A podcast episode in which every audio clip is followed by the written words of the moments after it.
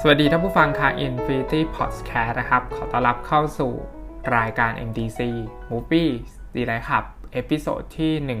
106 นะครับ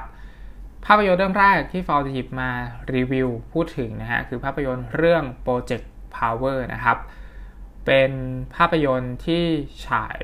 ลง Netflix นะครับ แล้วก็แสดงนำโดยเจมี่ฟ็อกซ์โจเซฟกอร์ดอนเลวิตนะครับสำหรับ Project Power นะฮะเล่าเรื่องราวเกี่ยวกับนะครับการมีพลังพิเศษนะครับ โดยการกินยานะฮะซึ่งก็เป็นยาที่ถ้าใครได้กินเข้าไปนะครับ จะมีพลังพิเศษได้ 5 นาทีนะฮะทีนี้พลังพิเศษนะครับของการกินยานะครับไอยาชนิดนี้นะฮะก็ขึ้นอยู่กับว่าคนคนนั้นนะครับจะมีพลังอะไรในในร่างกายตัวเองนะครับ บางคนกินเข้าไปแล้วนะครับก็ไม่สามารถที่จะ รับพลังงานไหวนะก็อาจจะตัวระเบิดไปเลยอะไรประมาณนี้นะครับ ทีนี้ตัวละครในเรื่องเนี่ยฮะหรือว่าพวกตัวโกงนะครับก็ใช้ยาชนิดนี้นะครับ ในการที่จะกินเข้าไปเพื่อที่ให้ตัวเองนะครับมีพลังพิเศษนะฮะแต่ว่าพลังพิเศษนะครับมันมีลิมิตอยู่ที่ 5 นาทีนะฮะคือทั้งหมด 5 นาทีแล้วนะฮะก็จะ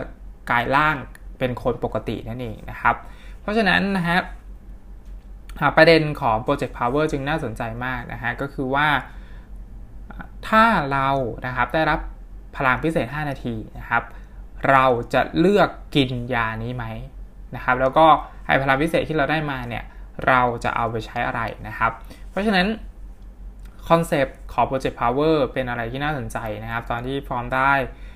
รับชมภาพยนตร์ตัวอย่างนะฮะ เรื่องราวเรื่องย่อนะครับของภาพยนตร์เรื่องนี้นะครับเล่าเรื่องราวการตามหาลูกสาวนะครับของตัวละครที่ชื่อว่าอาร์ตนะครับซึ่งตัวอาร์ตนะครับก็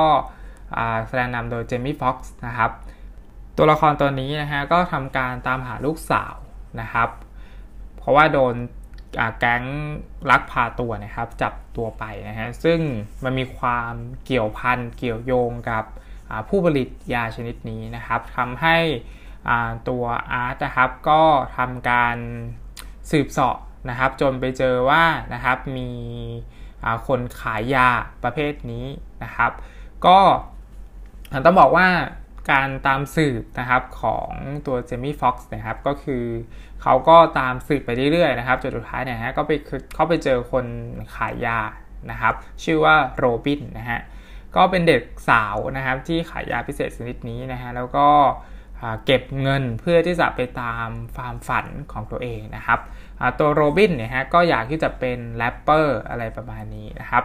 ต้องเล่าภูมิหลังของตัวละครอาร์ตก่อนนะครับก็คือที่แสดงนำโดยเจมี่ฟ็อกซ์นะครับคือเป็นตัวละครที่เป็นนายทหารนะครับ เพราะฉะนั้นเขาจะมีฝีมือในการต่อสู้นะครับเป็นอย่างดีนะฮะก็มาเจอตัวโรบินนะฮะที่เป็นคนขายยาไอพิเศษชนิดนี้นะครับตัวอาร์ตนะครับกับ กับตัวโรบินก็ได้ตามสืบไปเรื่อยๆนะฮะจนได้ข้อมูลสำคัญนะฮะขณะเดียวกันนะครับนายตำรวจชื่อว่าแฟงค์นะครับแสดงนำโดยโจเซฟกอร์ดเลวิตนะฮะก็ตามหานะครับผู้ร้ายนะฮะที่ผลิตยาชนิดนี้เหมือนกันนะฮะซึ่งตัวแฟงค์เนี่ยฮะก็ได้ใช้ยานี้ด้วยนะครับในการตามจับผู้ร้ายนะฮะเพราะว่า เขาก็จะมีพลังนะครับ โดยที่แฟรงค์เนี่ยฮะได้กินยาเข้าไปเนี่ยฮะเขาจะมีพลังที่แบบเป็นคนเหล็ก คนอึดอะไรประมาณนี้นะครับ คือโดนยิงก็ไม่เข้านะครับ ประมาณนี้ก็ทั้ง 3 คนนะฮะก็จะพัดผูนะครับมา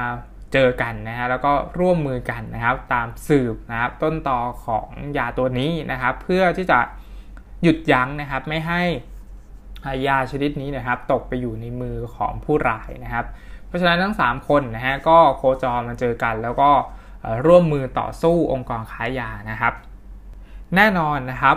Project Power นะครับเป็นหนังที่เน้นขายงานแอคชั่นนะครับมีฉากต่อสู้สวยๆนะครับ ระหว่างตัวละครนะฮะแล้วก็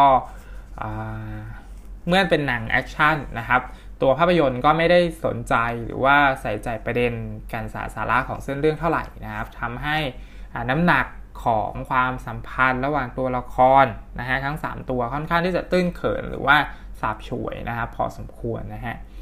ปัจจัยที่ทำให้ตัวละครร่วมมือกันแล้วก็ต่อสู้นะครับกับองค์กรค้ายานะครับ มันจึงไม่ค่อยมีน้ำหนักนะที่น่าจับต้องมากนักนะครับอนอกจากการดำรงอยู่นะครับของไอยาพิเศษชนิดนี้นะฮะที่ได้รับพลัง 5 นาทีนะฮะตัวหนัง ไม่ได้ต่อยอดประเด็นหรือว่าตั้งคำถามถึงศีลธรรม การใช้ยานี้มากเท่าที่ควรนะครับว่าถ้าเรานะครับสามารถที่จะมีพลังเหนือมนุษย์ได้นะครับ มันจะมีผลกระทบอย่างไรบ้างนะฮะแล้วก็ให้พลังที่เหนือมนุษย์นะครับ อย่างที่เราเราไม่รู้เลยว่าตัวเราจะมีพลังอะไรนะฮะมันต้องแลกมาด้วยอะไรบ้างนะครับ ซึ่งหนังไม่ได้ เสนอประเด็นนี้นะฮะแต่ว่าตัวไอเดียของหนังเนี่ยค่อนข้างน่าสนใจพอสมควรนะครับ แต่ว่าประเด็นเนี้ยไม่ได้มีให้เห็นในภาพยนตร์เรื่องนี้นะครับ ท้ายสุดนะครับภาพยนตร์เรื่อง Project Power นะครับ จึงเป็นเพียงภาพยนตร์ที่ต้องบอกว่าขายงานแอคชั่นที่สวยงามนะฮะแล้วก็ตอบสนองความบันเทิงนะฮะด้วยการต่อสู้นะครับ ระหว่างตัวละครตลอดเรื่องนะฮะ โดยรวมแล้วนะครับถ้านับเฉพาะฉากแอคชั่นนะก็ถือว่าเป็นภาพยนตร์ที่ส่งมอบความบันเทิงได้ในระดับหนึ่งนะฮะตัวนักแสดงนำไม่ว่าจะเป็นเจมี่ฟ็อกซ์นะครับหรือว่าโจเซฟกอร์ดอนเลวิตต์นะฮะก็แสดงนำได้ดีนะฮะแล้วก็ขับขับเน้นพลังให้ฉากแอคชั่นนะฮะค่อนข้างที่จะดีทีเดียวเลยนะครับอย่างไรก็ดีนะครับเราค่อนข้างเสียดายนะฮะที่หนังเลือกใช้ประเด็นการมีพลังพิเศษนะครับเพื่อที่จะ ตั้งคำถามต่อความยุติธรรมนะฮะซึ่งเส้นเรื่องช่วงแรกนะครับ มันก็มีกลิ่นอายของการตั้งคำถามถึงการดำรงอยู่นะครับของยาพิเศษนี้นะฮะหรือว่าการได้รับพลังพิเศษมา 5 นาทีนะครับ แต่ว่าจนแล้วจนรอดนะครับประเด็นนี้ก็ไม่ได้ถูกนำมาต่อยอด หรือว่าขยายเพิ่มเติมให้ให้มีการสารหรือว่ามีสาระอะไรมากเท่าที่ควรนะนนี้คืออสิ่งที่ฟอร์มเสียดายนะครับสำหรับภาพยนตร์เรื่องนี้นะครับ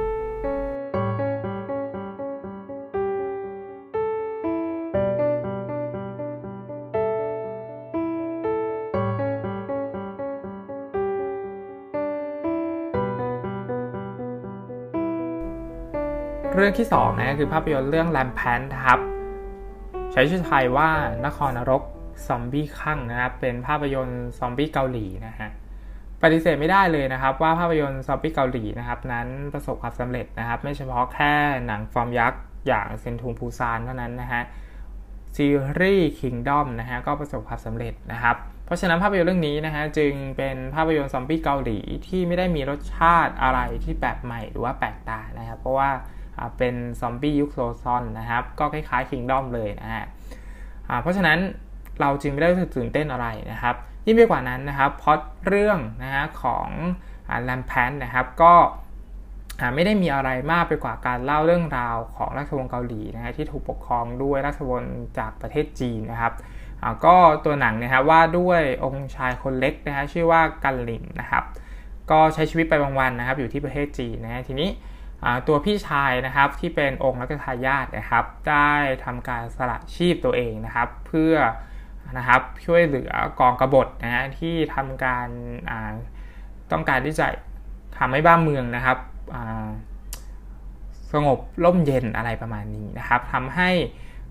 ตัวพี่ชายก็ได้ตายนะฮะแต่ว่าก่อนที่จะตายนะครับเขาก็เขียนจดหมายไปถึงน้องชายนะครับว่าให้กลับมาบ้านเกิดนะฮะแล้วก็มาช่วยแก้ไขปัญหาความขัดแย้งภายในวังหลวงนะฮะซึ่งภายในวังหลวงก็มีการก่อกบฏนะครับ โดยเสนาบดีนะครับคนสนิทของจักรพรรดินะฮะ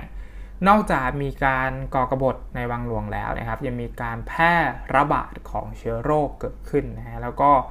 เกิดเป็นซอมบี้นั่นเองนะครับ องค์ชายกังลิมนะครับ จึงต้องออกสืบหาเบาะแสเงื่อนงำนะครับ ว่า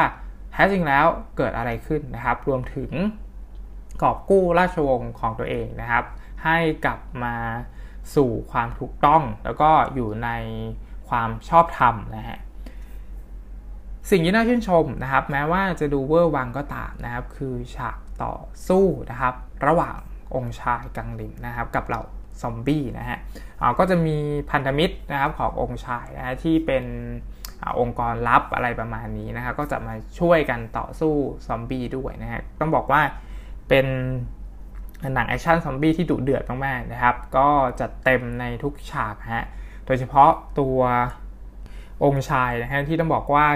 เก่งมากๆนะครับ สามารถที่จะฝ่าดงซอมบี้ได้นับร้อยนับพันได้อย่างแบบสวยงามนะครับท่วงท่านี่แบบ แบบเวอร์มากๆนะฮะแต่ก็สนุกนะฮะท่าทางต่อสู้ของภาพยนตร์เรื่องนี้เนี่ยฮะเราค่อนข้างชอบนะครับ แล้วก็มีการจัดวางองค์ประกอบได้อย่างดีในในช่วงฉากแอคชั่นนะฮะแน่นอนว่านะครับ แม้ว่าเราจะ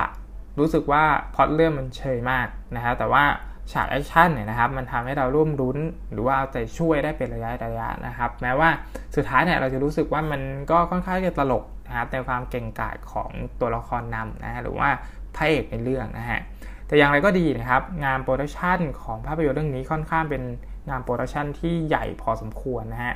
เพราะฉะนั้นมันก็จะมีข้อเสียก็คือว่า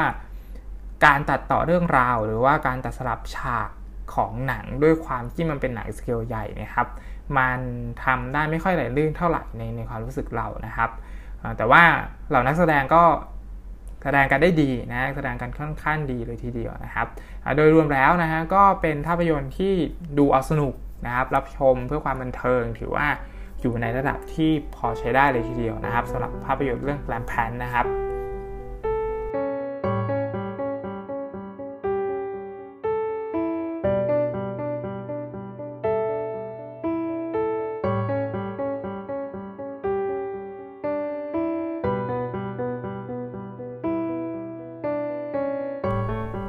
เรื่องที่3นะฮะคือภาพยนตร์เรื่อง Back to the Future นะครับ ภาค3นะฮะเป็นภาคจบของภาพยนตร์ Back to the Future นะฮะสำหรับภาค3นะฮะก็เป็นการเล่าเรื่องราวต่อจากภาค 2 เลยนะครับ ก็คือฉากจบภาค2นะฮะ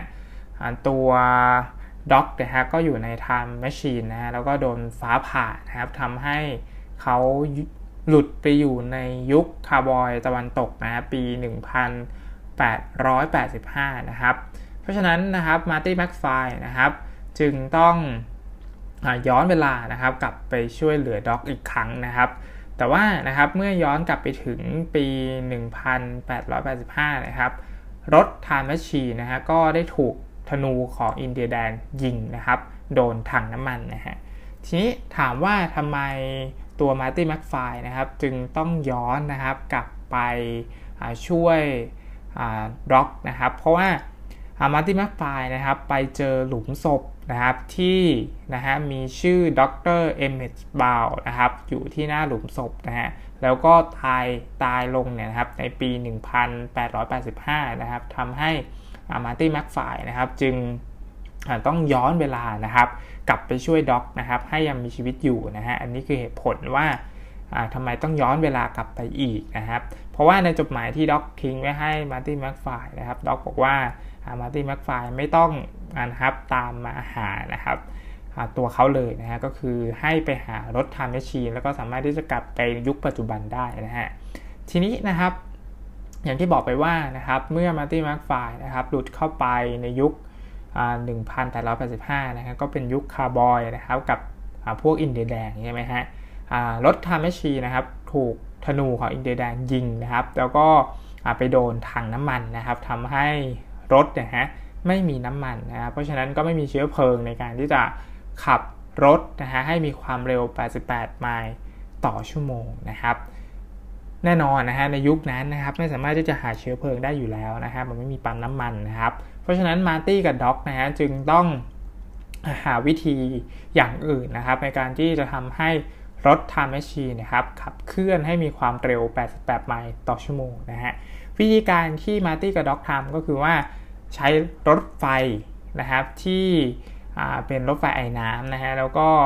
ดันให้รถนะครับมีความเร็ว 88 ไมล์ต่อชั่วโมงนะฮะแต่ว่าด้วยวิธีการอย่างไรเนี่ยครับผมก็จะไม่สปอยล์นะฮะ แน่นอนนะครับตัวหนังเต็มไปด้วยการประจนภัยนะครับ ในสมัยยุคคาวบอยตะวันตกนะฮะเพราะฉะนั้นต้องบอกว่าเป็นยุคที่บ้านป่าเมืองเถื่อนใช่ไหมฮะมีกฎหมายที่มีการดวลปืนกันนู่นนี่นั่นนะครับ เพราะฉะนั้นไม่ใช่เรื่องง่ายสำหรับมาร์ตี้เลยนะครับ ในการที่จะต้องใช้ชีวิตอยู่ในที่แห่งนี้นะครับ แต่ว่าตัวด็อกค่อนข้างที่จะปรับตัวและคุ้นเคยนะฮะเส้นเรื่องหลักของภาค3นะครับยังคง สนุกสนานนะฮะแล้วก็มีฉากให้เราร่วมสนุกร่วมหัวเราะได้อยู่เป็นระยะนะครับนอกจากนี้นะฮะยังมีการสร้างมิติให้ตัวละครด็อกนะครับมีความรักนะฮะซึ่งความรักของตัวละครด็อกเนี่ยครับมันต้องแลกมากับการตัดสินใจนะครับไดอะล็อกหรือว่าบทสนทนาระหว่างในเรื่องราวของความรักนะฮะที่ต้องบอกว่าเป็นตัวแทนทางด้านอารมณ์นะครับกับ วิทยาศาสตร์ที่เป็นตัวแทนทางด้านเหตุผลนะฮะทำให้ตัวด็อกนะฮะต้องเลือกนะครับระหว่างหัวใจนะครับกับสมองนะฮะหรือพูดง่ายๆก็คืออารมณ์กับเหตุผลนั่นเองนะครับ ว่าเขานะฮะจะเดินทางกลับหรือว่าจะอยู่ต่อที่นี่นะครับ ยิ่งไปกว่านั้นนะครับ หนังยังพาเราไปรู้จักกับบรรพบุรุษของมาร์ตี้แม็กไฟด้วยนะครับ รวมถึงเหตุการณ์การสร้างหอนาฬิกานะครับที่ ปรียบเสมือนสัญลักษณ์สำคัญของภาพยนตร์เรื่องนี้ในทุกภาคเลยก็ว่าได้นะครับ ทั้งหมดนะครับทำให้ภาพรวมของ Back to the Future ภาค 3 นะครับ จึงเป็นภาคปิดไตรภาคที่ครบสมบูรณ์ แล้วก็เป็นภาพยนตร์ไตรภาคที่สนุกสนานอีกเรื่องหนึ่งเลยนะครับสำหรับภาพยนตร์เรื่องนี้นะฮะ MDC episode ที่ 106 นะครับ ต้องขอจบรายการไว้เพียงเท่านี้นะฮะแล้วพบกันใหม่ ใน episode หน้านะครับ ผมฟอมนะครับ ขอลาไปก่อน สวัสดีครับ